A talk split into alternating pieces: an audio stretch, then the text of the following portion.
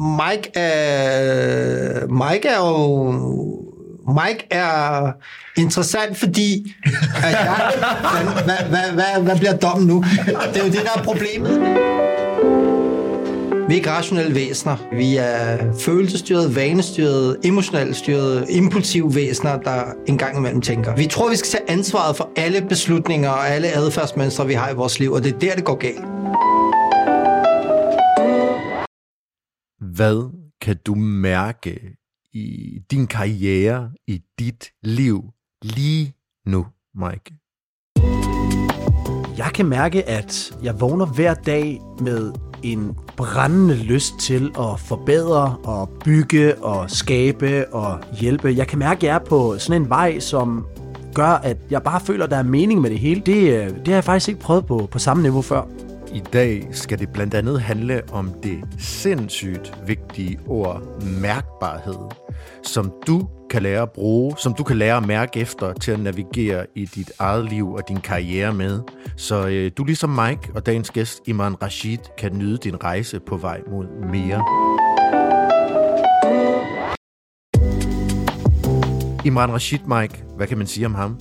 Man kan sige, at det er en mand med power i, og det viser hans titler jo også, for der står jo keynote speaker, forfatter til syv bøger og blandt andet bestsellerbogen Sluk har han skrevet. Han er Director of Health Innovation i Lenus, og så har han lige kommet ind med et borgerforslag, hvor han er lykkedes med at få 50.000 stemmer, så det altså kunne komme ind i Folketinget og blive snakket om og forhåbentligvis godkendt. Så det er altså en mand, vi skal møde i dag, der øh, både kan det her med at undersøge menneskets krop, forstå menneskets hjerne, samtidig med, at han kan påvirke verden. Imran Rashid, mine damer og herrer, Let's go! Mike Gordon, fjerde episode. Ja. Vi har en øh, ny, meget spændende gæst i, i studiet. Det startede faktisk øh, med, at I bare gik i klik, og det sagde bare, at der røg paddle op i luften. Ja. Og så kunne man godt se på begge jeres, øh, på øjnene, der var her om bordet. Så kom I ind i sådan et rigtig godt øh, mode. ja, det deler vi meget. Vi spiller også, øh, så snart jeg er i Danmark, så spiller vi, når, når Iman kan. Men han er god til at komme op om morgenen. Det er fedt. Altså, jeg spiller 5 til 7 i morgen tidlig. Gjorde du det? Jeg skal i morgen. Nå, i morgen skal ja, i morgen. Ja, okay. 5 til 7. Fem til syv. Forhåbentlig Det- i en opvarmet halv. Ja, ja, men det er der, der er blevet baner. Det er vildt nok. Det er det eneste, man lige... Øh, altså, jeg vil sige, det er der, man... Vil, vil man det, så vil man det. Der er sgu ikke så meget der. 5 til 7, det er okay. Jamen, Men det er meget interessant, fordi øh, jeg synes, vi skal snakke om, at du jo har virkelig et kæmpe drive for sport. Nu har du dyrket paddle i to år, men du har også været på landsholdet i Taekwondo. Øhm, men først vil jeg gerne lige ramme ned i det der fra 5 til 7. Prøv lige at forklare mig, når vækkeuret ringer, eller hvordan, hvordan sætter du mentalt hjernen til, at du skal op klokken 5, når du også har en lang dag, og du ved, du skal præstere en masse. Hvordan fanden Hvordan er det dagen før? Hvad gør du? Og øh, hvordan kommer du op om morgenen? Jamen, øh, altså igen, man kan jo lægge det op til dilemmaer. Uh, skal man det, eller skal man det ikke? Man kan også bare sige, jamen det er sådan, det er. Okay. Og det er jo noget med at indstille sig selv på at sige, jamen det, det er, beslutningen er truffet. Mm. Det er ikke noget, jeg skal sidde. Jeg skal ikke overveje i morgen, uh, kunne det være godt eller skidt, eller det ene eller andet. Der står, og så er der selvfølgelig også det, der er også en ydre forpligtelse. Der står tre gutter og venter klokken 5. Klart. Så, så, så det er jo noget med at, at committe sig. Der, hvor at jeg traf beslutningen, det var, at der var nogen, der spurgte, er der nogen, der kan spille fra 5 til 7 onsdag den 1. februar, ikke? Mm. Øh, det er der, jeg traf beslutningen. Og det er jo også lidt det, der er i det. Man skal træffe beslutningen på forhånd. Du skal ikke ja. træffe den i nuet. Du skal ikke basere dit liv på beslutninger. Du skal basere, basere det på principper. Pre-commit. Ja, eller bare commit. Altså, men, men jo, pre-commit. Problemet er bare, at hvis du pre-committer til dig selv alene, øh, så kan man sige, at det, der karakteriserer mennesker, det er at lige så gode, som vi er til at have intentioner, så er vi lige så gode til, at, hvis ikke bedre, til at finde dårlige undskyldninger. Ja. Så, så der er altid en god grund til, altså, øh, at du ender med at gøre det, du gjorde, øh, uanset om det er fuldstændig hjernedødt, eller om det var godt gået, ligegyldigt hvad. Du kan altid regne baglæns og finde en god forklaring, der passer til, hvorfor du lige præcis øh, mm. øh, ramte rigtigt i lotto. Mm. Om det var fordi, jeg har virkelig virkelig, øh, du ved, øvet mig i mange år, ikke? Og, altså, det er jo sådan, mennesker er. Jeg øver på at gætte. Hvordan øver man sig lotto? Nå, men det, det, det, er jo, det er jo det, vi overbeviser os selv om, at entitlement, jeg fortjente det at vinde, Ja. ikke? Og stjerner stod rigtigt, og hvis man ikke er religiøs, så lige pludselig så bliver man religiøs for, at det passer til det, der skete. Okay, ja, ja. Det er det, vi bruger vores hjerne til, ikke? Og det er godt og skidt. Øh, for der er altid en god grund, men der er også altid en dårlig grund. Du er spot on. Hvis jeg må komme med et eksempel-. Jeg fortalte lige Mike, jeg vågnede klokken 4 i morges. Og jeg var sådan, fedt, jeg vågnede klokken 4. Så kommer tisse, og så stræk ryggen. Man bliver jo ældre, ikke? Men øhm, jeg kom ikke op af min seng. Fordi jeg tænkte, jeg lå, jeg lå lige og gjorde alt det, du har sagt, man ikke skal gøre. Jeg var sådan in between. Skal jeg stå op og være effektiv, så har jeg de her fire timer. Jeg elsker at være foran. Foran dagen, ikke? Foran mig selv. Men øhm, jeg kom til at ligge og gruble. Skal jeg have min søvn? Skal jeg, hvad skal jeg prioritere? Så faktisk så endte jeg med at få to timers dårlig søvn fra 4 Ah, til det 6. var ikke noget, og så stod jeg op. Jeg havde ikke forberedt det. Okay. Og det var bare, altså jeg føler mig meget ramt når, i det, du siger, ikke? Fordi, Nå, men der skal man bare sige, man skal også bare slutte fred med sig selv. Du er bare et menneske. Ja. Det er det, der er problemet. Vi tror ikke, vi er mennesker. Vi tror, vi er... Vi, vi, vi tror, vi skal tage ansvaret for alle beslutninger og alle adfærdsmønstre, vi har i vores liv, og det er der, det går galt. Vi er ikke rationelle væsener. Øh, vi er følelsesstyrede, vanestyrede, emotionelt styrede, øh, øh, impulsive væsener, der engang imellem tænker.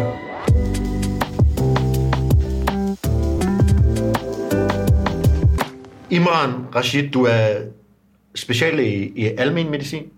Du er foredragsholder, forfatter til en håndfuld bøger. Flere af dem har fået rigtig meget omtale i medierne, fordi du banker ind i vores digitale vaner. Du snakker om ord som resonans, om hvordan vi kan mærke os selv, hvordan øh, vi ikke bare skal hamre derud af, men vi bliver nødt til også ligesom at kigge lidt ind af og mærke efter. Da jeg læste din bog mærk, om mærkbarhed, der var ligesom øh, en ting, jeg slog, der virkelig ramte mig, det var da du snakkede om socialitet. At man kan have målbare og mærkbare. Øh, det kan være venner, det kan være resultater. Øhm, kan du huske det eksempel med venner? Altså sådan, at du, øh, når man snakker socialitet, at man har en ven, man kan mærke, og en ven, man kan måle. Kan du ikke lige prøve at forklare Ja, det? men altså, det er jo... Øhm, det er jo meget det her med, at vi har venner på sociale medier, for eksempel. Ikke? Der ja. er kontakter. Ja. Øh, og der er jo venner i ens hverdag, som man du ved, sådan netværker med osv. Men, men der er jo andre typer af relationer, andre men- mennesker, der påvirker en mere følelsesmæssigt, som man... Altså, det det interessante ved mennesker, også en af de ting, jeg fundet det er, at andre mennesker er med til at gøre os til dem, vi er. Det vil sige, når jeg er sammen med mine børn, så bliver min faderrolle lige pludselig unlocket. Ja. Så bliver jeg til en far, mm. men så det, og det, er jo, det at være far, den rolle er jo et helt særligt følelsesapparat, der åbnes op, der er noget ansvar, der er nogle reaktionsmønstre, som passer til det. Men de, den, de øh, reaktionsmønstre, den rolle, den bliver jo kun aktiveret, og det er jo en af de vigtigste roller i mit liv. Den bliver kun aktiveret, når jeg er sammen med dem, eller du ved, interagerer med dem. Så de er med til at åbne den dør ind i mig. Ja. Og på samme måde kan man sige, når jeg er sammen med nogle af mine venner, som jeg har kendt fra Taekwondo for eksempel, som går 30 år tilbage, mm. som har kendt mig siden jeg var et lille barn, så unlocker de jo også en del af mig, som, øh, som andre ikke kan, og som ja. jeg også har brug for, fordi det er tryghed, det er noget genkendelighed, det er noget forudsigelighed, det er noget, øh, du er god nok. Og derfor så relationer, vi har, er jo ekstremt vigtige i forhold til dem, de mennesker, vi er. Ja. Og så ved man også bare fra verdens længste studie i livskvalitet, at det er dybe og nære relationer, der gør, at mennesker bliver gladere og sundere. Og derfor er andre mennesker ekstremt vigtige for os øh, i vores hverdag. Det er jo en søjle her, altså ja. essentiel søjle. Det er det. Øhm, og øh, Mike, jeg vil lige først, øh, nu, tager, nu tager jeg den lige, Mike rækker hånden op. Jeg vil bare sige, jeg gad faktisk godt, at vi lige, vi lige tre, hvis I kunne være med på den, bare lige to og sige, lynhurtigt mappet, fordi det fik mig til at tænke, hvor mange mærkbare øh, venner har jeg, og hvor mange målbare venner har jeg. Men hvordan finder man den? Altså, hvordan? Du, du finder dem, du, du, du, Du mærker den. Du har inde i dig. Ja. Når du lukker øjnene og tænker ven, venner, Ja. hvem vil du ringe til klokken 4 om natten, udover mig? Okay. Nå, men det er det, jeg mener. Hvem har din ryg, når ja. lortet brænder på? Ja. Hvor mange, mærk- Som du ikke betaler. Ja, ja, ja. hvor mange mærkbare relationer har du, hvis du sådan skal give et skud? Et skud. Jeg har... øhm, Undskyld. God bless you. Øhm, jeg har en 6-7 tætte venner. Øhm, som jeg så har mødt forskellige steder i mit liv. Ikke? Altså 6-7 mennesker, som øh, ja, det er omkring øh, i det lav. Og, og de fleste af dem er fra taekwondo, så har jeg, øh, så har jeg en rigtig god ven øh, fra, fra medicinstudiet, og en, ja. som jeg har været du ved, iværksætter. Er Mike målbar eller mærkbar? Nu jeg en relation på spidsen Mike, her. Mike, nå, nej, der er ikke så meget der. Mike er, Mike er jo... Mike er interessant, fordi at jeg, jamen, jeg, jeg, jeg, jeg læser jo mennesker, det ved Mike også godt. Ja. Det er også derfor, at øh, han sidder og prøver at læne sig frem i stolen nu. Ikke? Fand, hvad, hvad, hvad, hvad bliver dommen nu? Det er jo det, der er problemet, øh, at man jo som...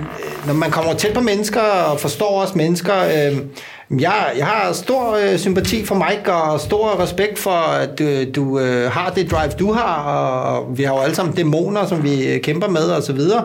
Men, men jeg synes, øh, nu har jeg fulgt Mike gennem nogle år, jeg synes der, hvor du er nu, virker du til at, være tri, tri, til at trives ret bedre, mm. end jeg har set dig trives øh, sådan på, set på afstand de sidste mange år. Øhm, fordi du kommer tættere på den Mike, der findes inde i dig, Det er rigtigt. som venter på at du ved, komme ud, hvor du bare hviler i, I det. i dig. Ja. Øh, så Mike er mærkbar, øh, men han er sgu også målbar øh, indimellem, når det går lidt stærkt, og der lige skal, du ved... Tak for den, Jonas. Men, det er, men Mike er jo en blanding, altså... Øh, ja. Men, men det er også fordi, Mike ved jo også godt, at jeg kolder bullshit lige så snart, at jeg... Det kan være gang med 10. Hvilket, hvilket mærkbare venner jo gør. Ja. Ja, ja, der er ikke, målbar, ja, præcis, Ja. præcis, der er ikke noget der. Så det, for, nu konkluderer journalisten lige, det er en målbar ven med mærkbar potentiale især. Jamen sådan er det, det er jo ikke enten eller, vi er jo, det er jo det, der er i det.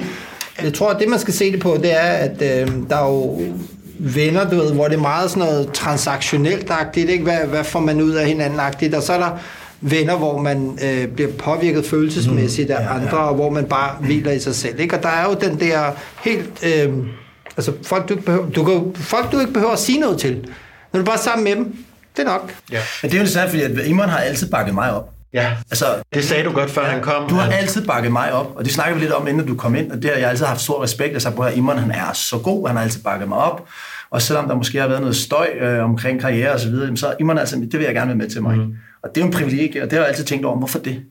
Nå, jamen det er fordi... Øh, det er fordi, jeg ser altid men jeg, igen, jeg kigger ikke på menneskers øh, adfærd, jeg ser på, hvor de kommer fra, og hvad der har formet dem. Øh, og der ligger en forståelse i, i, i den der nysgerrighed, øh, hvem folk er, hvad får folk til at gøre, som de gør.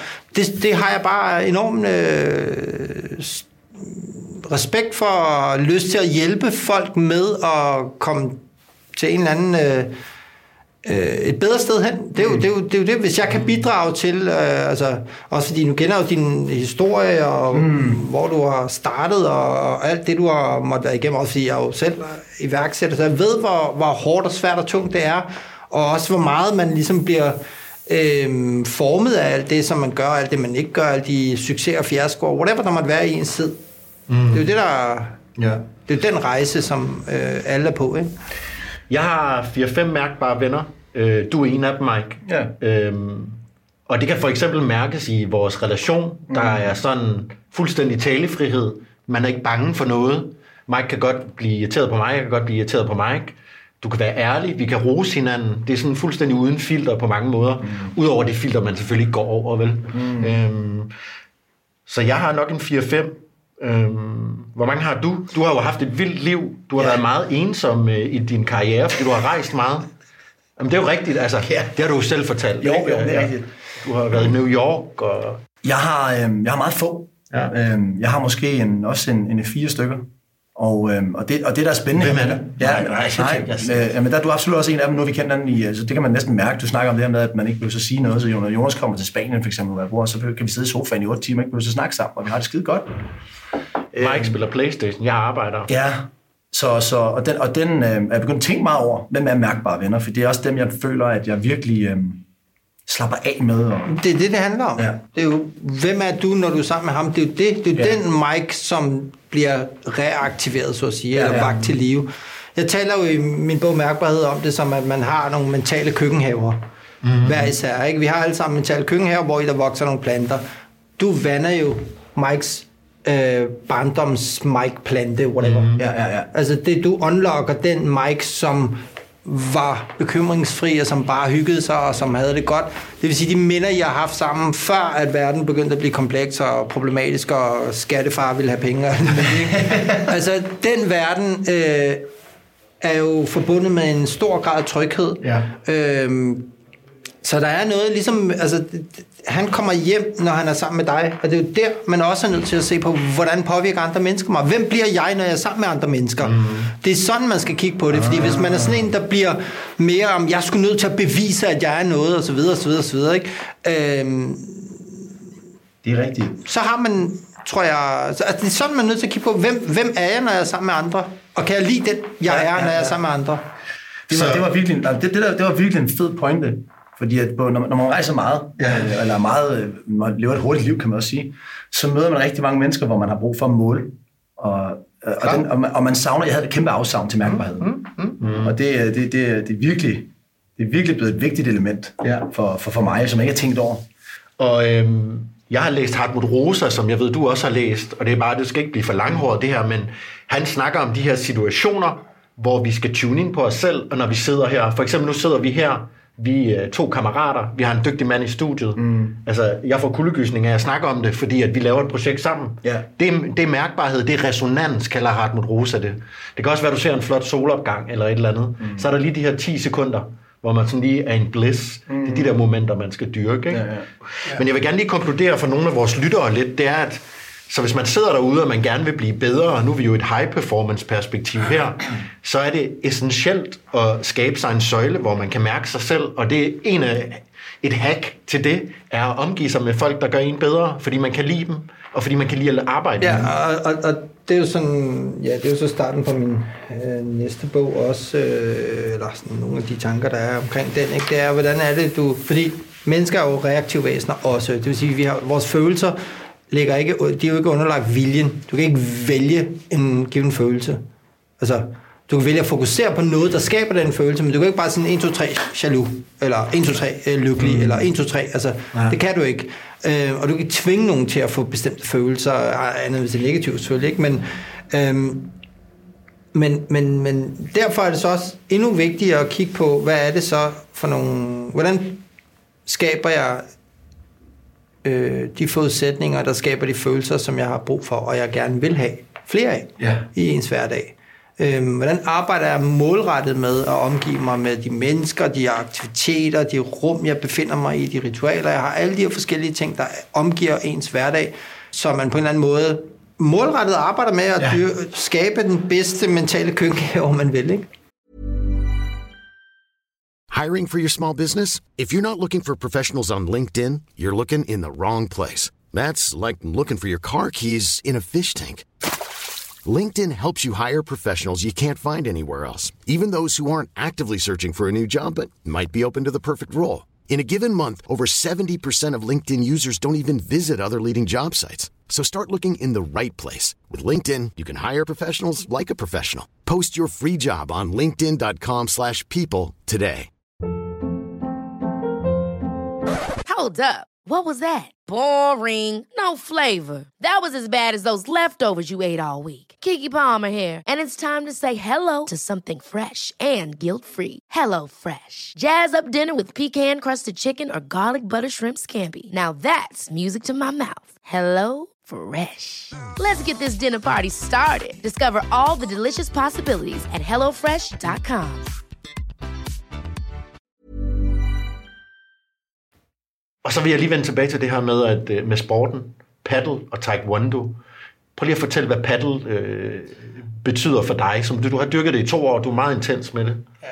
Så man kan sige, øh, det der er afgørende for, for, for adfærd, og for hvorfor man gør, som man gør, hvorfor man ikke gør det, man ikke vil osv., jamen det er jo, hvordan det føles langt hen ad vejen. Øh, jeg havde at løbe, for eksempel. Altså, jeg, der er ikke nogen formål med det, og, og ja, så kan man folk, der prøver at overbevise mig om, det er godt at løbe. Det du kommer ud i naturen, og det er en kamp mod dig selv. Ja, ja. Hold nu kæft. Piskedeligt. I en ret god regnvandsdag, jeg kender Ja, ja, ja. ja. Men, ja. Og det er også fedt nok, ikke øh, for dem, der gør det, men for folk som mig, der fra jeg var 10-12 år til jeg blev, øh, hvad var det næsten, ja, øh, start 20'erne, øh, og, og trænede taekwondo øh, og var på landsholdet i 9 år, der er min hjerne bare indstillet på, at når jeg dyrker motion, så skal der være et konkurrenceelement i det, fordi det er det, der ligesom er mit drive i forhold til, at jeg skal bevise noget og vinde over en modstander, og på den måde ligesom udvikle mig. Ja. Øhm, og, og der må jeg bare sige, at jeg blev pensioneret ret tidligt, øh, efter at have været på landsholdet i 9 år, og, og, og der ligesom kom tænkte, okay, nu, øh, nu, nu, nu har jeg nået det, jeg skulle, have været til VM to gange og sådan nogle ting. Øhm, så, så, så savnede jeg det der, jeg ved ikke, man skal sige det kick, eller men den følelsesmæssige påvirkning, som jeg ligesom sat, skabte forudsætningerne for, når jeg konkurrerede frem mod et mål og så videre, og præsterede, skulle præstere på dagen og så videre. Det blev selvfølgelig så erstattet af lægestudiet, fordi det er jo det samme. Du skal læse op mm. til et mål, det var mentalt, og så skal du præstere på dagen, når du skal til eksamen. Mm. Så, så man kan sige, der var fundamentet lagt for det der med disciplin, frem mod et mål og så videre. Men noget af det, jeg synes, der var problematisk, der, det var, det var meget mentalt. Der var ikke den der kropslige fornemmelse. Der var ikke den der, wow, fedt. Altså, du På stu- ikke- på lægestudiet. På lægestudiet, Ja. nej. Men det var til gengæld øh, virkelig stimulerende udfordrende, og mm. også, øh, mm, jeg sige, altså, du kom virkelig dybt ind i, hvordan mennesker på et teoretisk plan fungerer. Alle processerne i kroppen og alt det der. Så det synes jeg var super, super fedt. Ikke? Der, der, det, gav mig også noget, som taekwondo ikke havde givet mig, kan man sige. Øhm, men så har jeg jo savnet, så det jeg blev rigtig, rigtig glad for, det der ligesom kunne trikke en lille smule af, af, af det var bordfodbold. Jeg begyndte at spille bordfodbold rigtig, rigtig meget på medicinstudiet. Ikke? Ja. Til at starte med spillede man i pauserne. Det skal vi have i studiet, mand. til, til slut, der øh, læste man, øh, studerede man, læste eksamen imellem spillene. Ikke? Mm. Altså, det er jo lidt sådan, øh, igen, hvordan føles det, det at gøre? Mm. Elsker at vinde, komme i flow og bare, pfiuh, bare dygtiggøre mig, lave fede tricks og alle de der ting. Mm. Og da jeg så stoppede det, så har der været en lang periode, hvor jeg egentlig ikke rigtig har kunnet sådan finde det der frirum, som sport jo skaber. Ja. Før jeg begyndte til paddle, som øh, jo på mange måder er interessant, fordi Og hvad er paddle? Bare for dem, Paddle er, øh, ja, det bedst beskrives som en blanding af tennis og squash. Altså du har øh, vægge øh, i sådan et 20 gange 10 meter øh, glasbur, kan man kalde det, og så spiller man så to mod to mm. øh, med et bat, sådan forstørret øh, bordtennisbat, kan man sige, sådan større, ja. øh, og så øh, men noget, der minder om en tennisbold, men mm-hmm. så spiller man så frem og tilbage, og man må gerne bruge bagvæggene også, sådan så at duellerne bliver meget længere, og Øhm, og, og, og det jeg ligesom har, jeg har tænkt meget, hvorfor er det, at jeg gider det her? Hvorfor er, det, hvorfor er jeg blevet af det? Ikke? Og det er jo fordi, der er hormonel påvirkning af hjernen. Der er nogle kemiske stoffer i spil. For eksempel man, vil man jo rigtig gerne vinde. Øh, så der er adrenalin, det der med, wow, jeg skal bare virkelig gøre en øh, umage. Og så er det drøn sjovt, for der er så meget spænding i det. Der er mm. så mange tætte bolde, og oh, jeg nåede den lige, og oh, nu kommer den tilbage. Dopamin. Ja. Og den sidste del, der er, det er, at man er to. Ja. Du har hinandens ryg, så du støtter hinanden og så videre, så der er også det her oxytocin, Ja. som er det her support-gen, så at sige, eller kærlighedshormon. Ikke? Ja. Så der er jo enormt mange hormoner i spil, øh, som bliver aktiveret, og fordi tennis, det er jo bare sådan, fedt nok, men hvis du ikke er god til det, så, så får du altså ikke meget, så er det bare sådan, nå okay, der ramte jeg sgu også forkert. Ikke? Her er der enormt mange, du får ekstra mange chancer, men det er også ekstra meget belønning mentalt, du får. Ja. Og det er det, det er virkelig den hormonelle belønning, som jeg i morgen kommer til at stå op halv fem for. Ja. Mm. Fordi den form for følelsesmæssig påvirkning i ens hverdag, hvor fanden finder man det ellers? Det er jo interessant at så tænke på øh, dem, der så ryger, for eksempel. Ikke? Andre belønninger. Hvad for nogle belønninger, man ja. Kan have af dårlige, øh, usunde belønninger. Ja, men, men det, jeg, jeg vil sige, øhm, kommer der lidt et... Øh, der, der findes ikke dårlige vaner. Og hvad betyder det? Jamen det betyder, der findes vaner, som stimulerer hjernen på en bestemt måde. Mm. Det er jo ikke dårligt, for hjernen vil jo gerne have det godt. Ja. Mm. Det der er i det, det er, at der findes selvfølgelig usunde vaner, Ja. men der er altid en grund til, at der er en vane. Der er altid den her, og det ved du selvfølgelig også, du har også skrevet bøger øh, eller bog om øh, vaner, og det er jo et spørgsmål om at forstå, at mennesker, de ved jo godt, det er usundt at ryge, det vil sige, viden er en ting, men mm. adfærden, den, det man reelt set ender med at gøre, handler jo om noget andet. Det handler om det behov, man har for, mm. følelsen for ritualerne. Det er jo ens hænder, der også ryger, ikke? Det er jo det der med at komme tilbage til, nu ligger der nogle kiks her, og der ligger noget vand her, og der ligger nogle andre ting her på bordet, som også kunne være... Altså, hvorfor, hvorfor vælger man saftevand i stedet for vand? Ja. Fordi vand er kedeligt. Og det her, det er jo faktisk Ja. energidrik, ikke? Så det vil sige, der er et kick i det. Altså Mike, du skal jo fucking have dit kick om morgenen. Når jeg kommer ind i studiet her, Mike sidder helt op under loftet. Han er høj på i går, han har sin snus, han har sin energidrik. Altså, det er sådan, det skulle også lige have brugt den i morgen, skulle jeg godt høre. Der han er kan- ved, kan man sige- at eksplodere, så der er noget i, det tror jeg da også, det er sådan en belønning, ikke? Øhm, Men kan man sige, øh, kan man sige, der er medspillere og modspillervaner?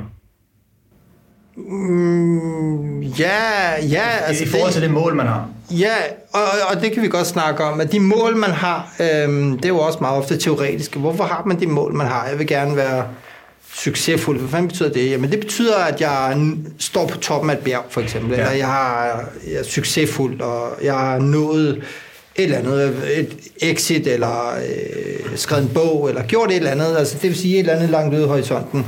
Men det man glemmer, det er, hvad, hvad er det for nogle skridt, du skal tage derhen, og mm. hvad er det, hvordan føles de skridt? Ja, okay. Fordi mm. du kommer ikke til at nå det mål på vilje alene. Gør du ikke. Du kommer ikke til at kunne vælge dig frem til det mål, fordi hvis du gør det, øhm, så vil du have brugt alt for meget energi. Risikoen for at udvikle stress, for at ligge søvnløs, for alt muligt andet, vil være langt større, og det vil kun være en forsvindende lille del af din hjerne, der ligesom har været i spil for at nå frem til det mål. Det man jo i stedet skal, det er jo øh, at skabe forudsætninger for, øh, at arbejdet, det hårde arbejde, ikke føles som hårdt arbejde. Mm. Det vil sige, find nogle venner og lave noget sammen med, eller nogle mennesker, du godt vil være sammen med. Fordi mm. så kan det godt være, at I vasker trapper derud dagen, men du gør det sammen med dine gode kammerater, og I gør det det sjovt.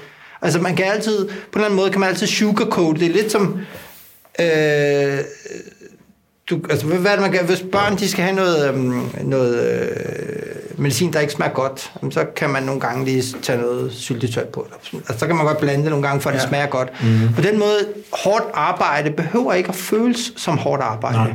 man skal have sit råbrød, men der kan godt være lidt marmelade på. For eksempel. Ja. Og, og, og, og den form for... Øh, altså, øh, det er jo også noget, det jeg igennem...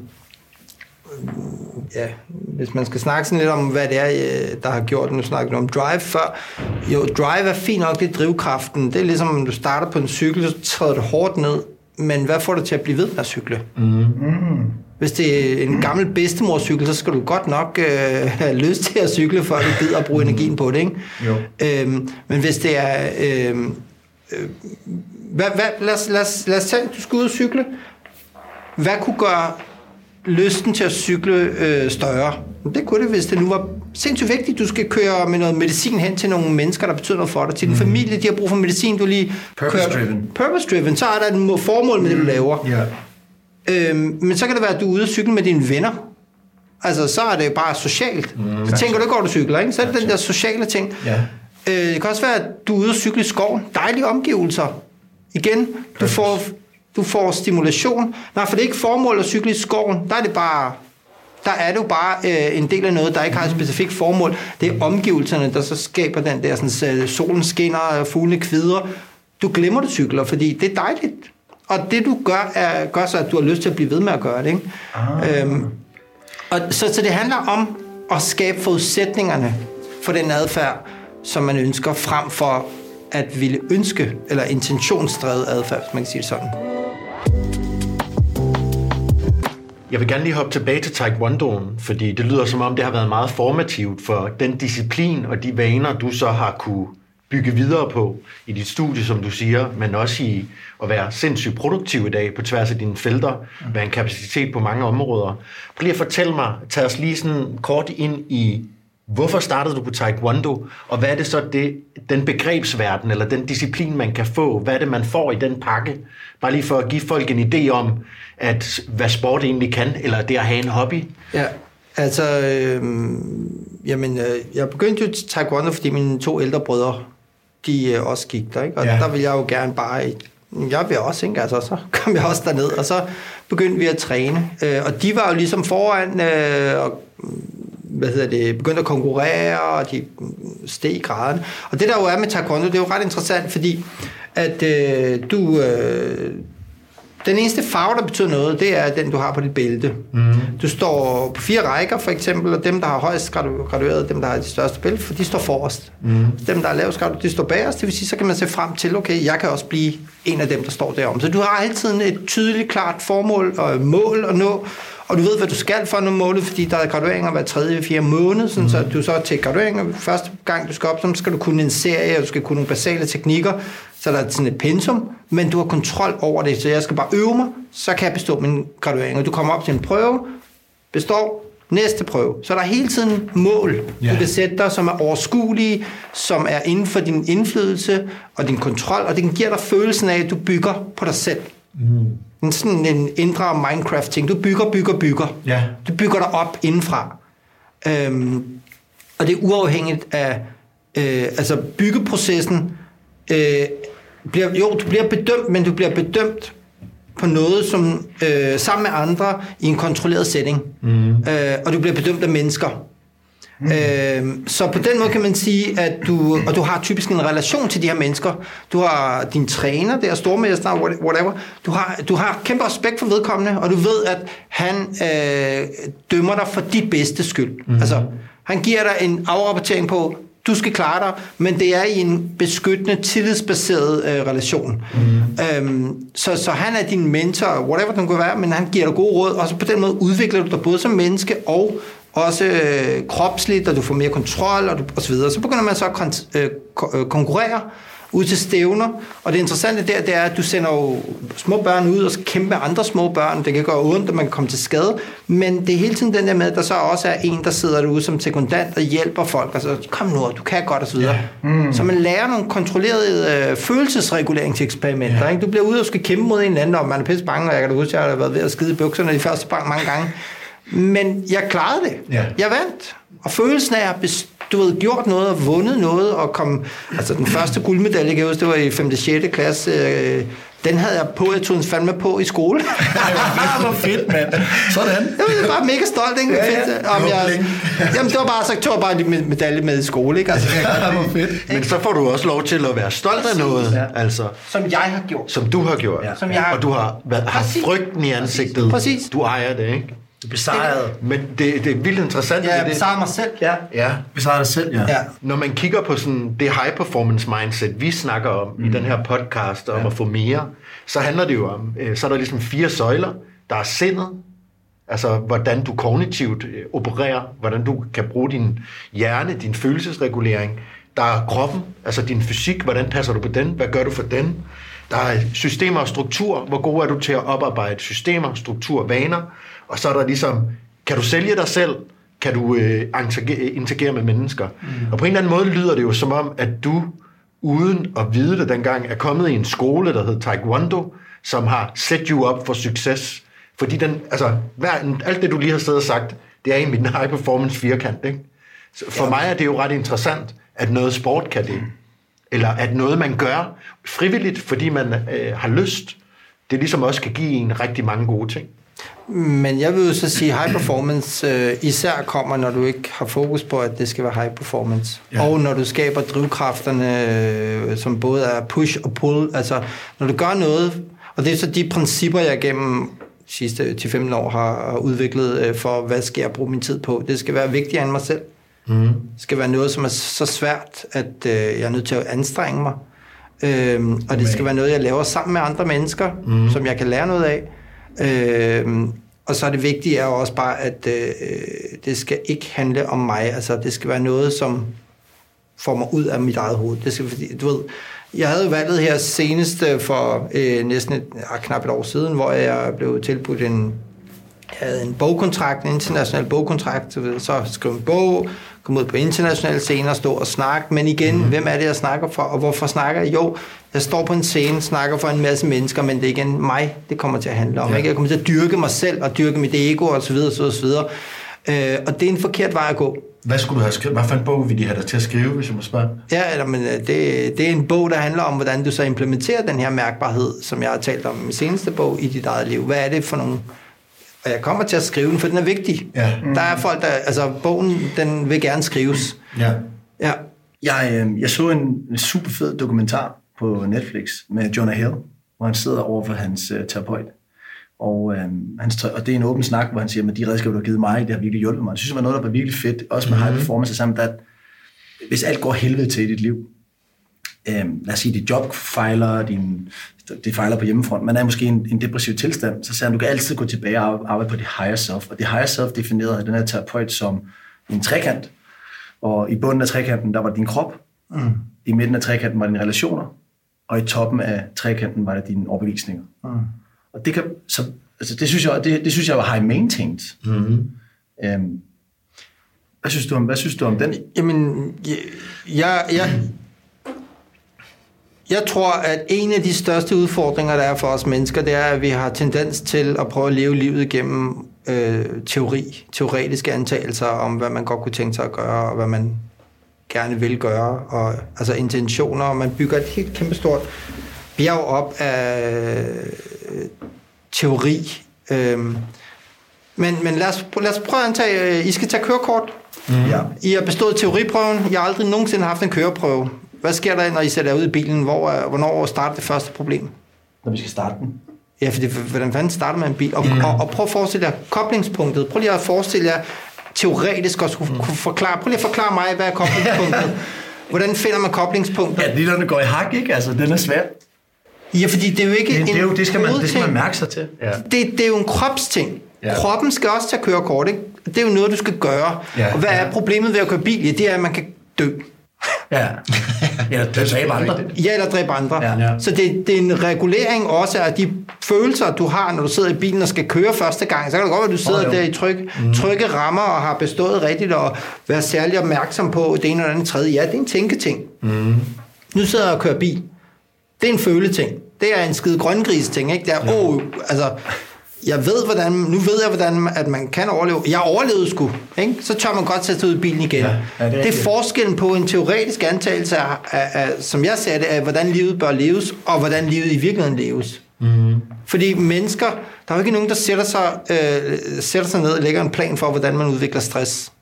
Jeg kommer, der er ikke nogen, der sætter sig ned og planlægger at blive stresset, Nej. eller planlægger at blive deprimeret, eller planlægger at gå konkurs. Ja, det kan da godt være nogen, der gør nogle årsager, men, men der er ikke nogen, der planlægger at crashe mentalt, fysisk, eller nej, whatever der må være. Og derfor så er det jo ekstremt vigtigt for mig, at den måde, jeg lever mit liv på, at den ikke skal basere sig på øh, antagelser og beslutninger, men mere på nogle principper omkring, hvad er rigtigt at gøre øh, her, mm. som jeg ikke skal huske. Man skal ikke analysere sig frem til en beslutning. Du skal have nogle klare principper for, hvordan du lever dit liv, fordi så fjerner du måske 80% af de beslutningsud, eller hvad kan man sige, udfaldsrum, om man vil. Jeg går ind i et rum, der er, du kan spise lige, hvad du vil. Hvis jeg har besluttet mig for, hvad min kost skal bestå af, inden jeg går ind i rummet, så er det jo ikke en fristelse. Hvis jeg har besluttet, at jeg gerne vil blive bedre til paddle, så er det jo, og, og jamen, det, der er bare kun baner at få, 5 til 7 mm. i morgen. Så er, det, så er det jo besluttet på forhånd, så er det det, jeg er nødt til at gøre, fordi hvad er det? Jamen, jeg har besluttet mig for at blive bedre til paddle. Mm. Ja, det synes jeg er interessant. Det var lidt, jeg har, øhm, jeg har været igennem sådan en stor selvrensagelse her i slutningen af sidste år, for ligesom at tage en, en, en bedre styring over mit liv. Nu ved jeg ikke, om jeg taler ind i noget forkert her, men øh, noget, som virker rigtig godt for mig, det er, at jeg har skrevet nogle, øh, nogle mantras. Jeg har bare skrevet og læser højt for mig selv, hvor jeg fokuserer på min kerneværdi, og fokuserer på den person, jeg gerne vil være. Øh, både følelsesmæssigt, men også over for andre.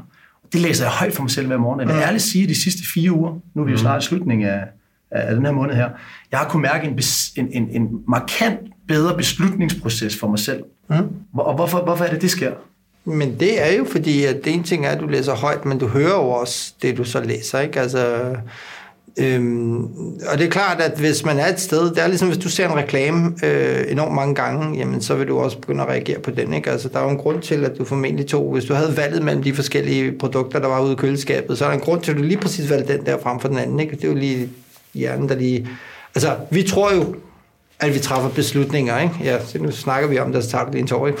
Det smager godt. ja. øhm, men, men det er jo faktisk sådan, at som jeg sagde før, vi er reaktive væsener, der engang imellem kan tænke, men det, der sker, når man er i rende rundt i verden, og som hjerneforskningen også viser, det er, at du Øh, det første, der sker noget for din opmærksomhed, det sker inden for de første 30 millisekunder et eller andet, du siger, åh, oh, nå okay, den er farve, eller whatever det måtte være. Noget får din opmærksomhed. Mm. Det næste, der sker inden for de næste 300 millisekunder, det er, at dit følelsesapparat begynder at kigge på, er det her relevant for mig? Er det noget, der handler om mig? Ikke? Mm. Prøv at forestille dig, at du går på gaden, og så ser du, fanger du, ser du lige en avisoverskrift, Mike Rador. Ja. Så stopper du op. Det kan du tro. Så stopper du op. Det kan du tro. Også hvis der står Imran Rashid. Ja, det er også det, ikke? Men Ja. det er mindre relevant. Ja, Så du havde okay. to overskrifter, Ja, den ene Mike, ja, og okay. den anden var Imon, ikke? Ja. Så, åh, oh, skulle lige se det, ikke? Og hvis Ja. der også ovenikøbet var et billede af sådan, En eller anden, der står og ser hakket ud, øh, viser Imran der. så ville du tænke, jo, de må have byttet om på overskriften. Men så, det næste, der sker, det er, øh, så ser man, okay, men det vil man gerne vide, det er, det er højrelevant. Det næste, det er, hvad nu hvis det var en eller anden... Øh, en eller anden kedelig, lang artikel på tysk, hvor du virkelig skulle anstrenge dig for at forstå det her, så ville du nok give op. Mm. Men mindre selvfølgelig handler om dig, men det være relevant nok, ikke? Ja, ja. Så vil sige, det ene det er, hvor relevant er det for mig, det er ens følelser, der bliver aktiveret, og derefter, hvor meget energi mentalt skal jeg bruge på at forstå det her. Mm. Altså, hvor, hvor let forståeligt er det. Så relevans og forståelighed, relevans ja. og øh, øh, hvor enkelt, enkelhed eller kognitiv krav, om man vil, de to ting afgør så, om du bliver ved med at bruge energi på det. Altså, Ja. lidt som, øh, hvor, hvor, vil du sige, øh, det her det er min yndlingsstrik, og jeg har et sugerør nede i, hvor, hvor lang tid vil man blive ved med at suge, hvis sugerøret er sindssygt svært at suge i. Ja. Okay. Altså, hvad får jeg ud af det kontra, mm. hvor meget har jeg lyst til at investere i Kunne man, det? kunne man, det der kunne man jo i princip, altså, der er jo meget marketing i det der. Det er kun marketing. Verden består af en stor marketing. Hvad får din opmærksomhed? Hvor relevant er det for dig? Hvor meget energi right. Du bruger på det? Mm. That's it.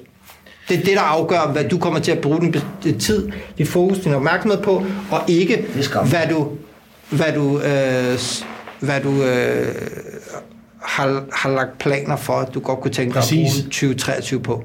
Glem det. Ja, det er du 100% ret i, fordi lad os sige, at jeg havde en plan den uh, morgen, jeg gik og så den avis. Der, den plan ville blive skubbet fuldstændig af side, hvis jeg så den avis. Here's a cool fact a crocodile can't stick out its tongue. Another cool fact you can get short term health insurance for a month or just under a year in some states. United Healthcare short term insurance plans are designed for people who are between jobs, coming off their parents' plan, or turning a side hustle into a full time gig. Underwritten by Golden Rule Insurance Company, they offer flexible, budget friendly coverage with access to a nationwide network of doctors and hospitals. Get more cool facts about United Healthcare short term plans at uh1.com. Hi, I'm Daniel, founder of Pretty Litter. Did you know cats tend to hide symptoms of sickness and pain? I learned this the hard way after losing my cat, Gingy. So I created Pretty Litter, a health monitoring litter that helps detect early signs of illness by changing colors, saving you money and potentially your cat's life. Pretty Litter is veterinarian developed, and it's the easiest way to keep tabs on your fur baby's health right at home. Go to prettylitter.com and use code ACAST for 20% off your first order and a free cat toy. Terms and conditions apply. See site for details. Vi snakkede med Niels Overgaard, som er kommunikationschef i Gyldendal i vores seneste, seneste episode, hvor han sagde, at han havde brugt rigtig meget tid på at sidde og lægge planer, lave store koncepter, og øh, så var han kommet ind hos Gyldendal, og der fandt han ud af, at det han blev målt på, det var jo egentlig talt at navigere ja. i det kaos, der er hverdag, eller når der var nødsituationer, eller når der var noget, der skulle ske. Ikke? Øhm, så det der kompas, eller den her træning, øh, som øh, din bog Mærkbarhed handler om, at mærke efter, have sit why, hvis vi skal kalde det meget simpelt, så man hele tiden reagerer. Hvordan træner man så det, hvis man skal gøre helt konkret? Hvordan bliver, kommer man tættere på det? Fordi ja. det lyder jo ret flyvsk også, sådan, ja, men du skal finde ud af, hvad du brænder for, og hvorfor du gør en forskel. Og, men hvordan, hvordan går vi ind til kernen af det så? Noget af det, jeg i bogen blandt andet siger, i stedet for at jagte sit why, skal man hellere jagte sit who.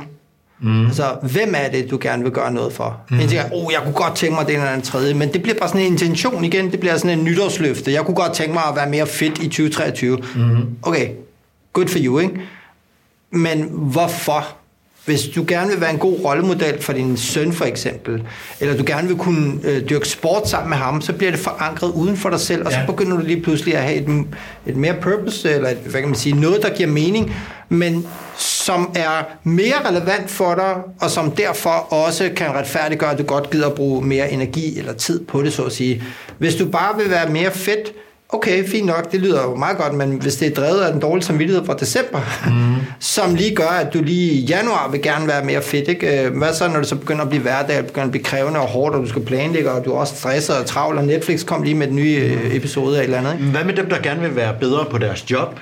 De vil gerne være bedre ledere, de vil gerne gøre noget godt for sig selv egentlig. Ja, men- men- Hvordan får man en relation ind i det? Men som jeg sagde før, så øh, gør noget godt for sig selv, mm. er jo rigtig, rigtig fint. Ja. Øh, problemet er, at det jo også handler om at få en bedre relation til sig selv. Mm. Og, og faktisk lære, altså øh, at blive... Øh, ja, både lære at tilgive sig selv, men også lære at forstå sig selv i forhold til at kunne øh, arbejde øh, med sig selv. Vi har sådan et begreb øh, på min arbejdsplads, at man kan arbejde... Hvor er det henne? Øh, Lenus Ja.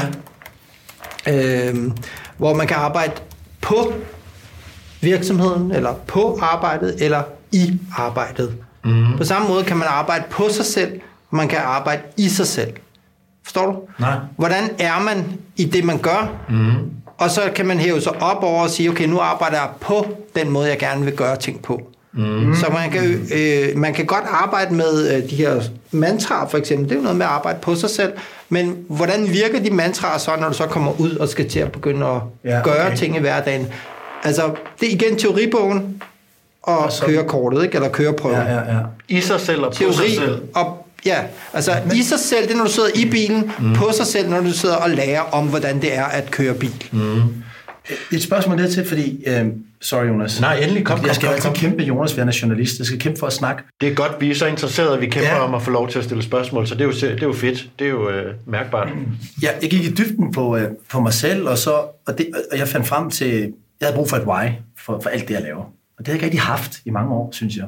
Og, og det er også interesseret at høre, hvad dit er. Men det, jeg fandt frem til, det var, at jeg har et meget, Jeg, jeg kunne sindssygt godt tænke mig at give min far en, en, en, en fed pension. Altså jeg tænker mig for eksempel at give ham en lejlighed i Spanien, eller give ham noget nydelse. Og det har jeg fundet ud af, at det får mig virkelig op om morgenen. Fordi at det, du snakker om, det er lidt større end mig selv, føler jeg. Men hvad, du er jo, altså nu har jeg jo kendt dig snart 10 års tid i mig, og du blev jo bare ved som et lokomotiv, og du ved, du giver den virkelig gas. Hvad, hvad er dit why? Jamen, det er jo mere, at de ting i hverdagen, jeg bruger tid på, som jeg sagde, de skal være så vigtige, at jeg ikke kan retfærdiggøre, at jeg bliver liggende derhjemme i sengen. Det skal være vigtigt, det jeg bruger tid på. Mm. Det skal også være svært, så er jeg nødt til at anstrenge mig. Det skal være noget, jeg laver sammen med andre mennesker, som øh, jeg har det godt sammen med, som jeg kan lære noget af. Og så skal det ikke handle om mig. Fordi hvis det kun handler om mig, så er det også mig, der har kraft, magten eller kontrollen over det. Ja. Ved at lave det som principper, jamen så, så, altså, så, øh, så kontrollerer jeg den proces og det output og den øh, energi, jeg lægger i de ting, jeg gør. Men hvordan sætter du dig ned og planlægger det? Altså, det gør jeg ikke. Jeg planlægger ikke. Det er det, der er pointen.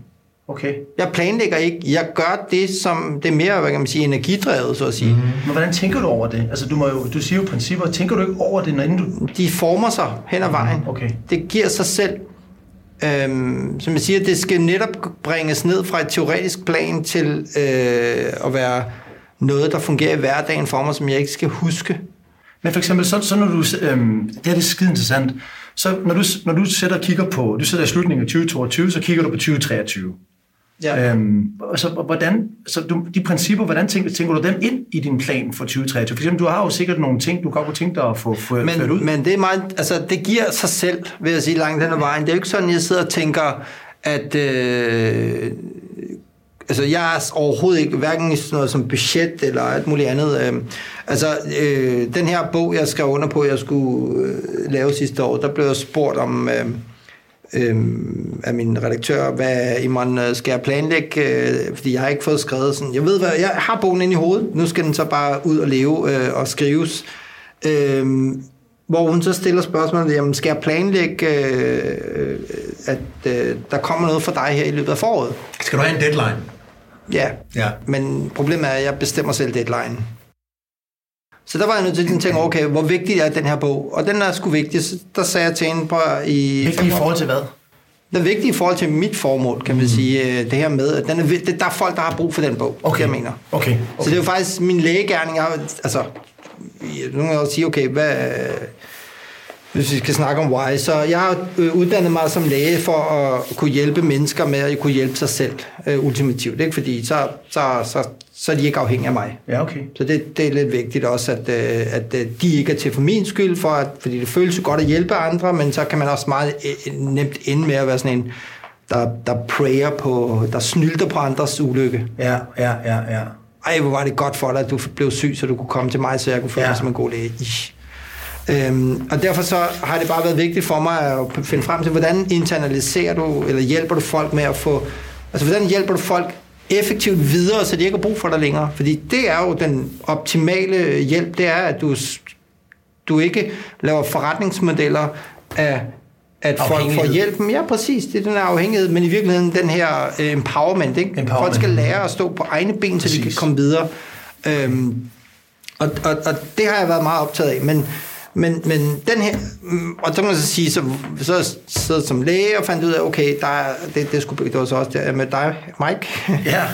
med en fiskekrog i fingeren eller sådan noget, kan jeg huske, hvor du havde googlet, øh, jeg havde lavet min egen hjemmeside øh, dengang, ikke? og så er kom du så, så sagde du, ja, du sgu den første læge, der dukker op, når man googler læge, eller, eller Kom ind med sådan en stor betændt tommelfinger. ja. Hvordan har du fået en fiskekrog i tommelfinger? Ja, der var et eller andet sjovt ja. der, som jeg ikke lige... Nå. Men øh, de havde kigget på hinanden, de to founders, øh, Conrad og dig, og kigget, "Ej, det der gider sgu ikke røre ved. Så det, ja, der brød vi lige tavshedsløft, men det bliver kun mellem os to. Ja.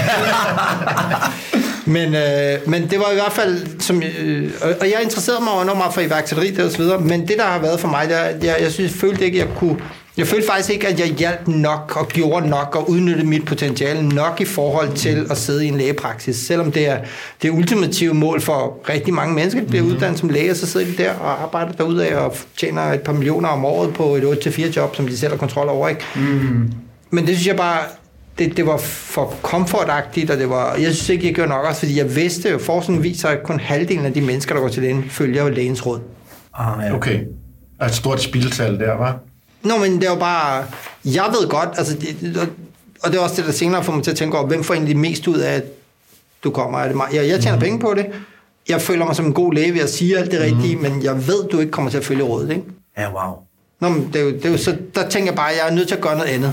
Og det, jeg så gjorde der, var blandt andet interesseret mig for teknologi, og begyndte at så komme ned i det spor med at arbejde med en digital... Altså, hvordan man kunne lave videokommunikation, for eksempel. For, jeg tror, jeg lavet som en af de første i landet øh, for mere end 10 år siden, lavede videokommunikation, altså sådan en videolægetjeneste. Præsenterede mig for det, kan jeg godt huske. Det var fedt. Mm. Ja, men der, Ja. det var jo den måde, jeg tænkte, man kunne arbejde med sin, øh, sin både sådan moderne øh, samfund og, og mm. digitalisering osv. Men så kan man sige, så blev det så mere og mere over i tech og innovation og den slags. Var inde på Hamlet i tre år, så skrev jeg som en bog, fordi jeg fandt ud af, at tech faktisk ikke nødvendigvis giver... Mm. Øh, det er ikke nødvendigvis sundt. Jo, sluk. Det var sådan den første bog, Sluk Ja. i 17. Øhm, der netop handlede om, øh, jeg, og det var ikke fordi, jeg satte mig, nu skal jeg skrive en bog, nej, det var bare fordi, jeg tilfældigvis mødte en forlægger til en fest, der spurgte, om, hvad laver du til daglig? Øh, spurgte jeg hende, ikke? Hun sagde, om jeg er forlægger på det forlæg, hvor jeg sagde, om ja, jeg kunne godt tænke mig at skrive en bog, ikke? Uden en, nogen, altså, det var bare sådan, mm. røg ud af munden på mig. Spurgte om, hvad skulle den handle om? Så pitchede jeg bare en bog.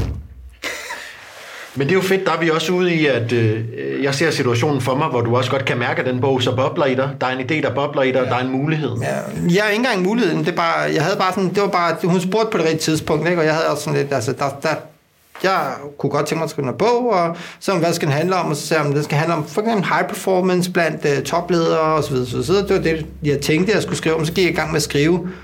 Men så fandt jeg jo faktisk ud af, at der faktisk er noget, der står i vejen for top performance. Mm. Det er jo, hvis du ikke kan koncentrere dig, hvis du ikke du kan, altså alle de der ting, der ligger omkring hele uh, smartphone og så videre. Og, og begyndte jeg at tænke over, at det her er overhovedet smart, ikke? Øhm, at øh, vi har så meget digitalisering derude på samme tid med, at min datter kom hjem en dag og spurgte, om hun ville få en smartphone. Ikke? Ja. Så det var de ting, der gjorde, at jeg begyndte at interessere mig for hele det der. Apropos det her med så at mærke efter og øh, blive revet med af den verden, man lever i. Hvor er du i din karriere øh, lige nu? Og dit liv. Jamen, jeg er jo gift, har to børn, og øh, ser børnene blive større og større, ikke? Og sagde til min 14-årige datter i morges, øh, der sad med fuld makeup og var klar til at gå i skole, sagde, at jeg savner min lille pige. Så ja, jeg kan jo ikke blive ved med at være en lille pige mere far, ikke? Det er der, jeg er, øh, hvor Ja. jeg ligesom ser børn udvikle sig, børn udvikle sig og blive større. Det er jo fantastisk at se de her øh, unge øh, børn blive til unge mennesker. Øh, men det, hvor jeg er i min karriere, det er jo igen blive ved med at gøre noget, der er vigtigt, og større end mig selv, og bidrage til, øh, at, øh, bidrage til, at man kan få skabt et større fokus på en mere holistisk tænkning og forståelse af mennesker, frem for den der, nu er du ondt i knæet, så skal du til en rheumatolog, nu er du ondt i sindet, så skal du til en psykolog, nu skal mm. du, altså du ved, den der siloopdelte tænkning, så, kan jeg godt, så kunne jeg godt tænke mig at bidrage til en mere holistisk øh, tilgang til, øh, hvordan mennesker de, øh, skal forblive raske. Mm. Har du stadig et øh, stort drive, eller føler du, du også har opnået det, du skal? Du er jo, øh, du har fået taletid, du er læge. Bestseller. Bestseller forfatter. Jamen det, set indenfra, der er jeg overhovedet ikke gået i gang. Altså, er det rigtigt? Nå, men set indenfra, der er jeg bare i proces. Jeg står kun ved, bjerg, ved foden af bjerget og kigger op. Ikke? Ja. Altså, der er jo, der er jo det, og det er jo også interessant, fordi at et mål føder jo et nyt. Jamen, det er jo ikke mål, det er, det er rejsen, jeg synes, der er spændende. Den, det, det, den fører mig nye. Altså, så nu har jeg skrevet, hvad, jeg tror, 6-7 bøger eller sådan noget, ikke? Og, det er også vildt. Nå, men hvorfor har jeg skrevet de her bøger? Jamen, det har jeg jo ikke gjort, fordi jeg gerne ville. Jeg har gjort det, fordi jeg ikke kunne lade være. Fordi mm. det var vigtigt. Fordi jeg stod, og faktisk, jeg ved godt, normalt skriver man bøger om noget, man ved noget om. Jeg har skrevet bøger om det, jeg ikke ved noget om, for at blive klogere på det. Øh, for at kunne fordybe mig i et emne og forstå det bedre. Det er også der, altså... Det er fedt, ikke? Mm. Men det er nemlig i, i mange mennesker arbejder dybt ned og bliver specialister i det her, men, men det at forstå mennesker, det er jo bredt. Ja, der er mange. Jamen, det, du, du skal bredt, du skal forstå. Du skal forstå adfærd, du skal forstå vaner, du skal forstå bevidsthed, du skal forstå anatomi osv. osv. Og den grundforståelse, jeg som læge har fået omkring mennesker, er jo gigantisk, men den er overhovedet ikke nok overhovedet. Du er nødt til at gå på tværs. Jeg er også nødt mm. til at... Altså, og, og, og i takt med, at jeg bevæger mig længere og længere i bredden, og begynder at så også have den her teknologiske... Øh, altså, de her processer i hverdagen, der gør, at jeg bliver klogere på, hvad er det egentlig, mennesket er for en størrelse, hvad ja. der styrer vores adfærd, hvordan kan vi egentlig blive bedre til at være mennesker. Øh, det synes jeg, det er nok... Det er, hvis man kan snakke om et ordnet formål, så er det det, jeg i hvert fald skal øh, opnå. En større forståelse for, hvordan mennesker de øh, er, og hvad der skal til for, at vi kan blive bedre til at være... Øh, vi kan blive bedre til at finde frem til de mennesker, vi kunne blive til. Mm. Inden i et hvert menneske findes der et menneske, der ikke findes endnu.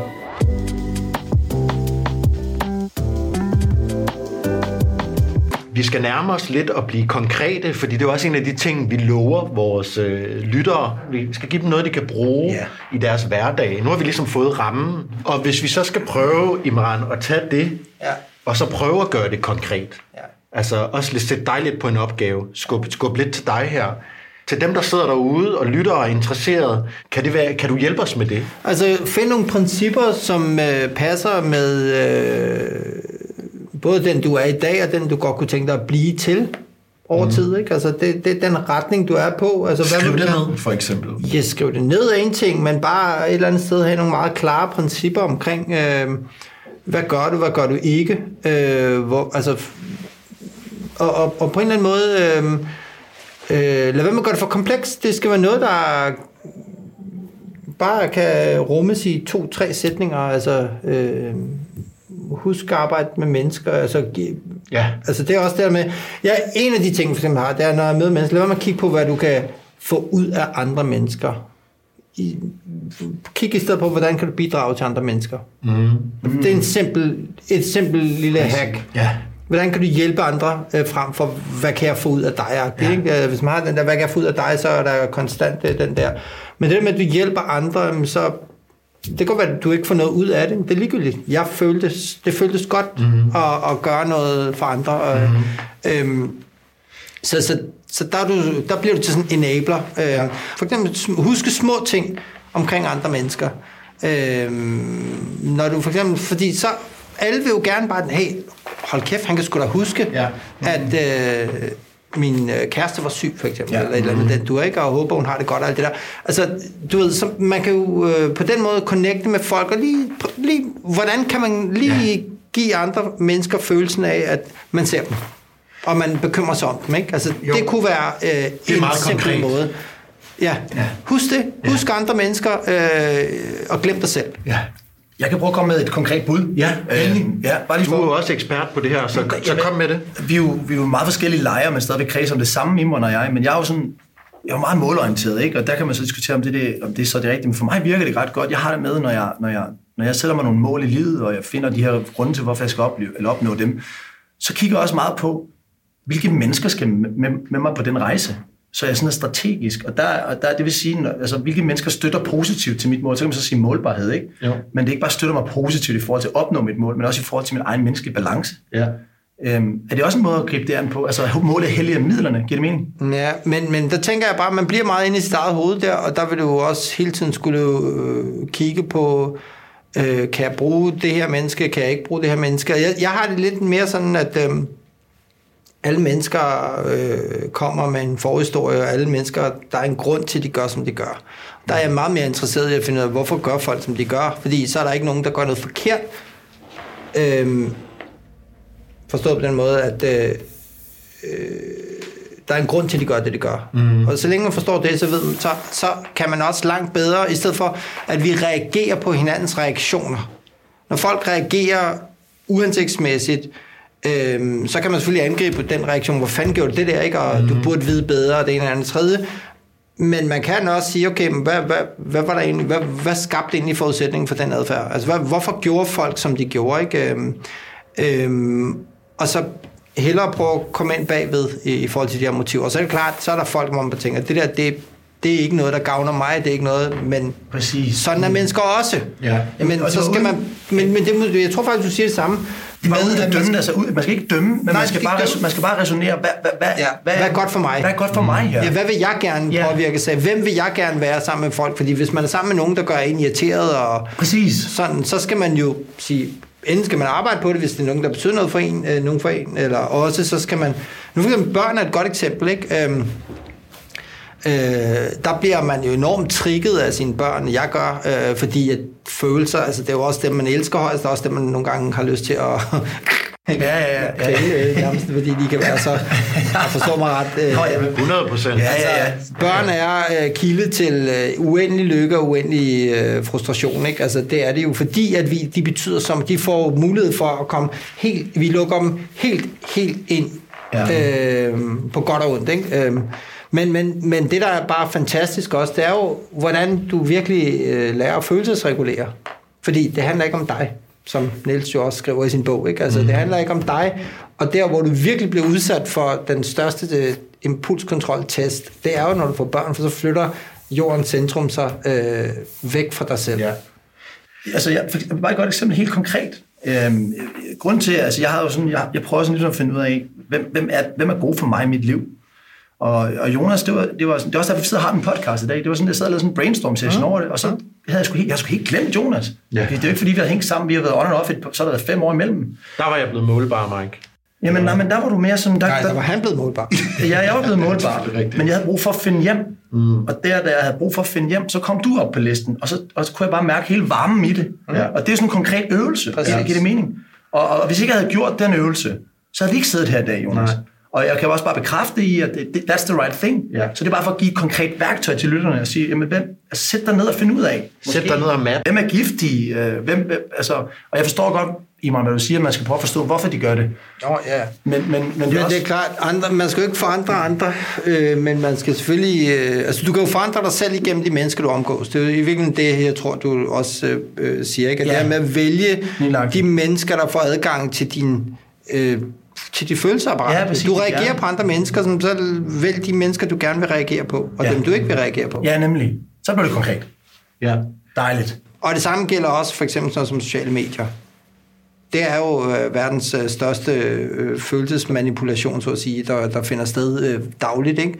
Fordi lige præcis der, der er der ingen kontrol over, hvem du bestemmer ikke over algoritmerne, øh, og du er totalt sitting duck, hvor andre kan påvirke dit følelsesliv ja.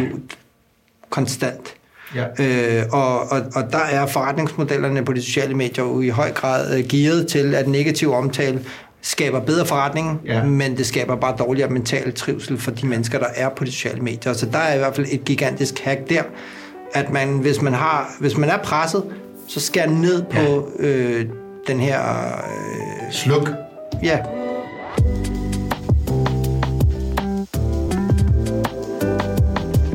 nu sidder du her øh, i morgen klokken 5, der spiller du paddle til klokken 7.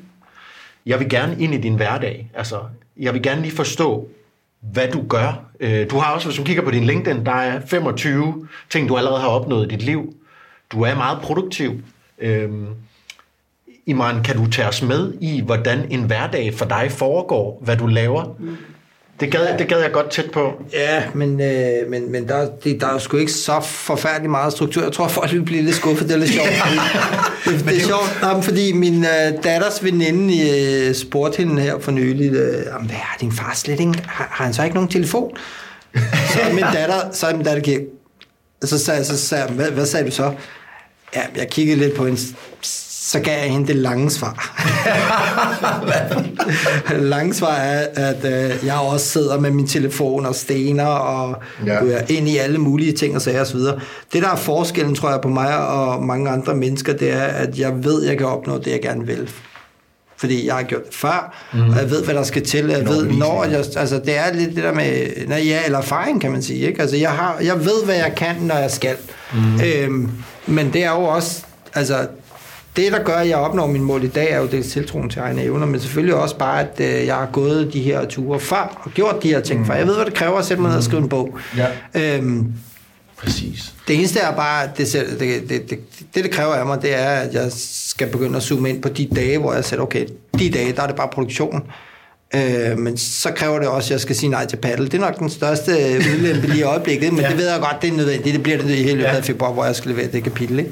Øhm, så, så, så der er ikke noget der. Så der jeg bare, men, men igen, det begynder også øh, at, at blive mere og mere konkret, når jeg skal forklare andre om, hvordan og hvorledes ja. øh, min hverdag fungerer osv. Men tilbage til dagen. Kan, ja, du, har, kan, har du, kan du tage os gennem en dag? Ja, har du sådan nogle, har du sådan nogle, øh, nogle du Nej, ved, faste ritualer? Ja.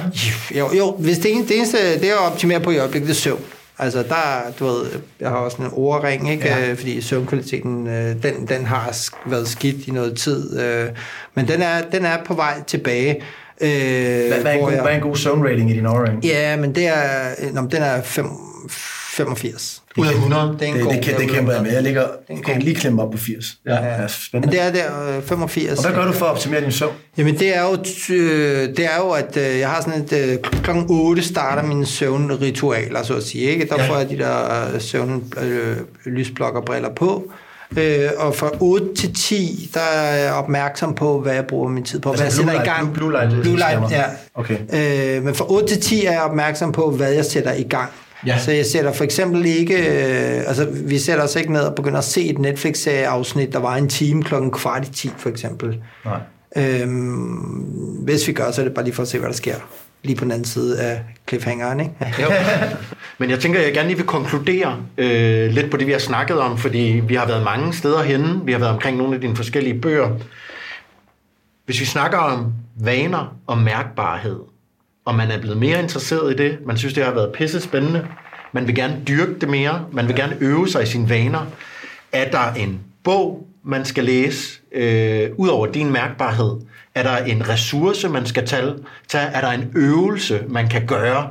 Altså, en af de bøger, jeg virkelig synes var interessant, er apropos det med high performance, øh, Victor Axelsens øh, nyeste bog, Viljen til succes, tror jeg, den hedder, eller sådan noget lignende. Ja. Øh, altså ham badminton-duden. Verdens bedste badminton. Præcis. Øh, jeg synes virkelig, han øh, rammer så mange øh, hovedet, så at sige, i sin bog, i forhold til også det, jeg selv har mærket i mit liv, øh, i forhold til, hvad sport kan gøre, hvilke rammer man skal arbejde med omkring det, og at det netop handler enormt meget om øh, letheden og følelsen af at gøre det, man gør, lejen i det, frem for den der mm. resultatjagten, ikke? Øhm, og så er, synes jeg bare, at han er super god til netop at sætte ord på hele den, øh, alle de problemer, der opstår ved, at du jagter noget, indtil du faktisk finder ud af, at faktisk forudsætningerne omkring processen, der er det ja. afgørende. Ja. Øh, det, det er ikke... Det er det med, at du, du, nu har han flyttet til Dubai og lavet hele sit setup der, ja. Ja. hvilket han fik kritik for osv., ja. men altså, resultaterne taler for sig selv. Det er jo det. Ja, Fokus er på hans sport og på ham. Ja, ja, ja, ja og han netop også er i konstant øh, jagt på, hvor god kan jeg blive, handler jo om... Godt spørgsmål. Hvor... Rigtig godt spørgsmål. Hvilke forudsætninger kræves for at blive den aller, aller bedste øh, øh, badmintonspillere, øh, der nogensinde har, har været. Det er, jo, det er jo der, man skal hen. Øh, mm. Man skal kigge på, hvad er det for nogle rammer, vedkommende har. Ikke? Det samme gælder jo øh, altså, øh, de dygtigste tennisspillere også, for eksempel, ikke? eller fodboldspillere. Det er jo ikke beslutningerne, det er forudsætningerne, der mm. gør, at de når deres mål. Det er jo alt det, der gik forud for det. Det kan være, at vi skal have, vi skal da have Victor Axelsen i, i, i studiet og snakke med ham om det, fordi det er også en kontekst af en meget disciplineret træning. Så han er ligesom tvunget ind i, at man skal slå en million slag. Han, jeg tror, han har virkelig, virkelig fundet ud af, at når han spiller badminton, så er, er han et sansende, følende væsen, Ja. øh, der har ekstremt gode strategier for at undgå alle de nøglesituationer i en, en kamp, der kan gøre, at dine mentale blokeringer de opstår. Mm. Øh, så han har virkelig perfektioneret alt det, som altså den der optimale balance mellem øh, det, du gør, det, du tænker og det, du Ja. er. Vi har øh, spåmanden, ja. Og så lader vi dig gå, Imran. Øh, du skal ud og skrive en, best, en international bestseller, ja. Så vi ikke stjæle for meget mere af din tid. øhm, spåmanden plejer at gå sådan, at vi siger til gæsterne, at øh, vi gerne vil have dem til at sige et fag, børnene skal have i skolen, hvor de kan være, hvis du er undervisningsdiktator. Men jeg vil faktisk gerne gøre det lidt mere relevant for vores målgruppe, nu når vi har dig. Øhm, og sige, du arbejder med virksomheder, du arbejder med at få virksomheder til at forstå deres medarbejdere. Så hvis man skulle sige, at man skulle lægge en ugenlig kursus, en time, alle, det var ved, ved, lov, at alle virksomheder skulle give deres medarbejdere den her toolbox, det her arbejde med, for at de kunne blive bedre. Hvad kunne man, hvad kunne man give ved lov, som vi gør alle medarbejdere bedre? I forståelsen af sig selv, i forståelsen af deres arbejde, i forståelsen af deres udvikling. Jamen, det er i høj grad emotionel intelligens, eller det er også et åndssvagt ord, fordi det er jo ikke intelligens, det er jo ikke sådan evnen til at kunne regne noget ud emotionelt, men det er den her, det er i virkeligheden mærkbarhed, altså hvordan, hvordan, føles, følelsen af, hvordan det føles at være dig selv. Altså, jeg plejer at sige, at tankerne om, hvem du er, og følelsen af, hvem du er, det er forskellige. Mm. Det er tankerne, der skaber problemer. Og det er oftest følelserne af, hvem du er, der er tættere koblet op på et øh, gladere og sundere liv.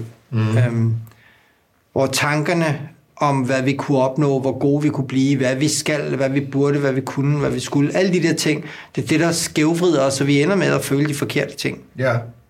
Øhm, Egoet, eller hvad? Ja, ja, ja egoet også, ikke? Øh, ja. Hvor i virkeligheden, at det handler øh, om at sætte sig i situationer, hvor du faktisk ikke skal tænke på dig selv, men hvor du er i en situation, som, øh, som påvirker dig så godt følelsesmæssigt, at du faktisk øh, bliver til mere end dig selv.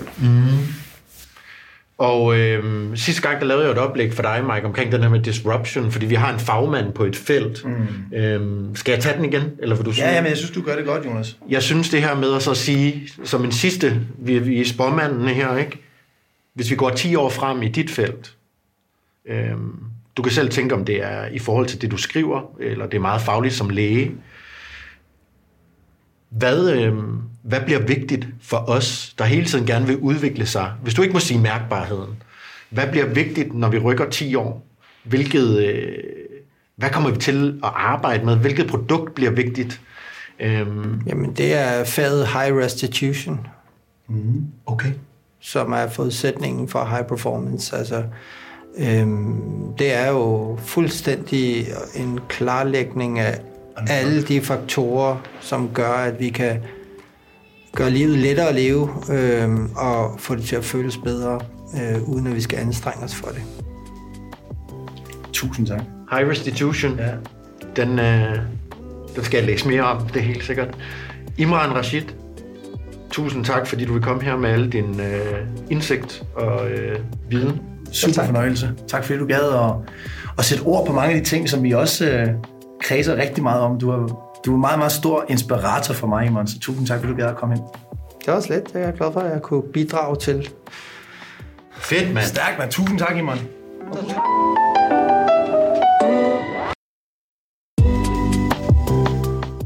Imran Rashid. Og øh, efter den her samtale, Mike, der havde jeg jo følelsen af, at jeg havde siddet med i øh, noget, der måske paradoxalt kan kaldes en rolig stormflod af viden. Imran, taekwondo-kæmperen, den professionelle læge, entreprenøren, der sidder der gavmildt og deler ud af sin kæmpe viden. Hvis man skal snakke om hans superkraft i det her afsnit, Mike, det han virkelig kan ind til kernen, hvad tager du så med for den her samtale med Imran? Det, som Imran i den grad kan, det er jo at give os mennesker redskaberne til at kunne navigere i den her wild, wild west verden, vi lever i pt. af digitalisering og nye opfindelser, som jo i den grad går ind og påvirker vores hjerne, og ikke på den positive måde, på den negative måde. Så Imran han har en superkraft til at gøre os oplyst omkring, hvordan vi skal navigere i det digitale univers, og specielt i fremtiden. Og øh, så kan vi jo ikke andet end at nævne ordet mærkbarhed. Slå det fast med syv tommer søm, bank, bank, bank, mærkbarhed, mærkbarhed, mærkbarhed. Vi mennesker, vi er skabt til at kunne mærke ting, og hvis der er noget, den digitale verden gør lige pt., det er, at den fjerner os mere og mere fra den mærkbarhed. Vi skal være gode til at stoppe op og mærke efter. Presser verden der? Kan du mærke det sted, du er på vej hen? Kan du mærke dem, du arbejder sammen med? Navigere efter det. Brug det. I næste episode, der taler vi med Hardip Danjal, en af de største motivational og keynote speakers Danmark nogensinde har født. Og vi taler især om en af de ting, vi alle sammen kæmper med hver dag, uanset om vi faktisk ved det eller ej, nemlig vores frygt. Og øh, Mike, jeg fucker jo lidt mere i den her episode, altså for alvor. ja, du øh, satte mig på spidsen, og øh, hvis vi nu øh, har et afsnit, der handler om frygt, så kan du i den grad skrive under på, at du satte mig ud i en frygtelig situation. Og i det sekund, hvor du lige serverer den her lille fantastiske frygtløse kage til mig, der går jeg lige i frys og panikker lidt. Men som alt andet, jeg har lært, jamen, så skal man møde frygten med øjnene først, med panden først. Og det gjorde jeg. Så glæd dig til næste uge. Lyt med til Hard Deep-afsnittet. Så kører bussen.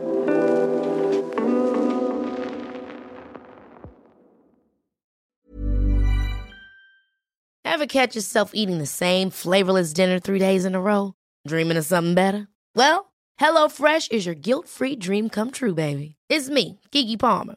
Let's wake up those taste buds with hot, juicy pecan-crusted chicken or garlic butter shrimp scampi. Mm. Hello Fresh. Stop dreaming of all the delicious possibilities and dig in at HelloFresh.com. Let's get this dinner party started. The secret to visibly firmer, summer ready skin is here. Osea's number one best selling Andaria Algae Body Oil, clinically proven to instantly improve skin elasticity and transform dull, dry skin to silky, soft, and unbelievably glowing. Rich yet never greasy, Andaria Algae Body Oil is formulated with sustainably sourced seaweed to help replenish the skin's moisture barrier and seven nourishing active botanical oils for results you can see and feel all over. The best part? It's signature scent. A blend of freshly squeezed grapefruit, cypress, and mango mandarin transports you to sun kissed summer days. This all natural scent is unforgettable. Everything Osea makes is clean, vegan, cruelty free, and climate neutral certified, so you never have to choose between your values and your best skin. Get healthy, glowing skin for summer with clean vegan skincare from Osea. Get 10% off your first order site wide with code GLOW at OseaMalibu.com. That's OSEAMalibu.com code GLOW.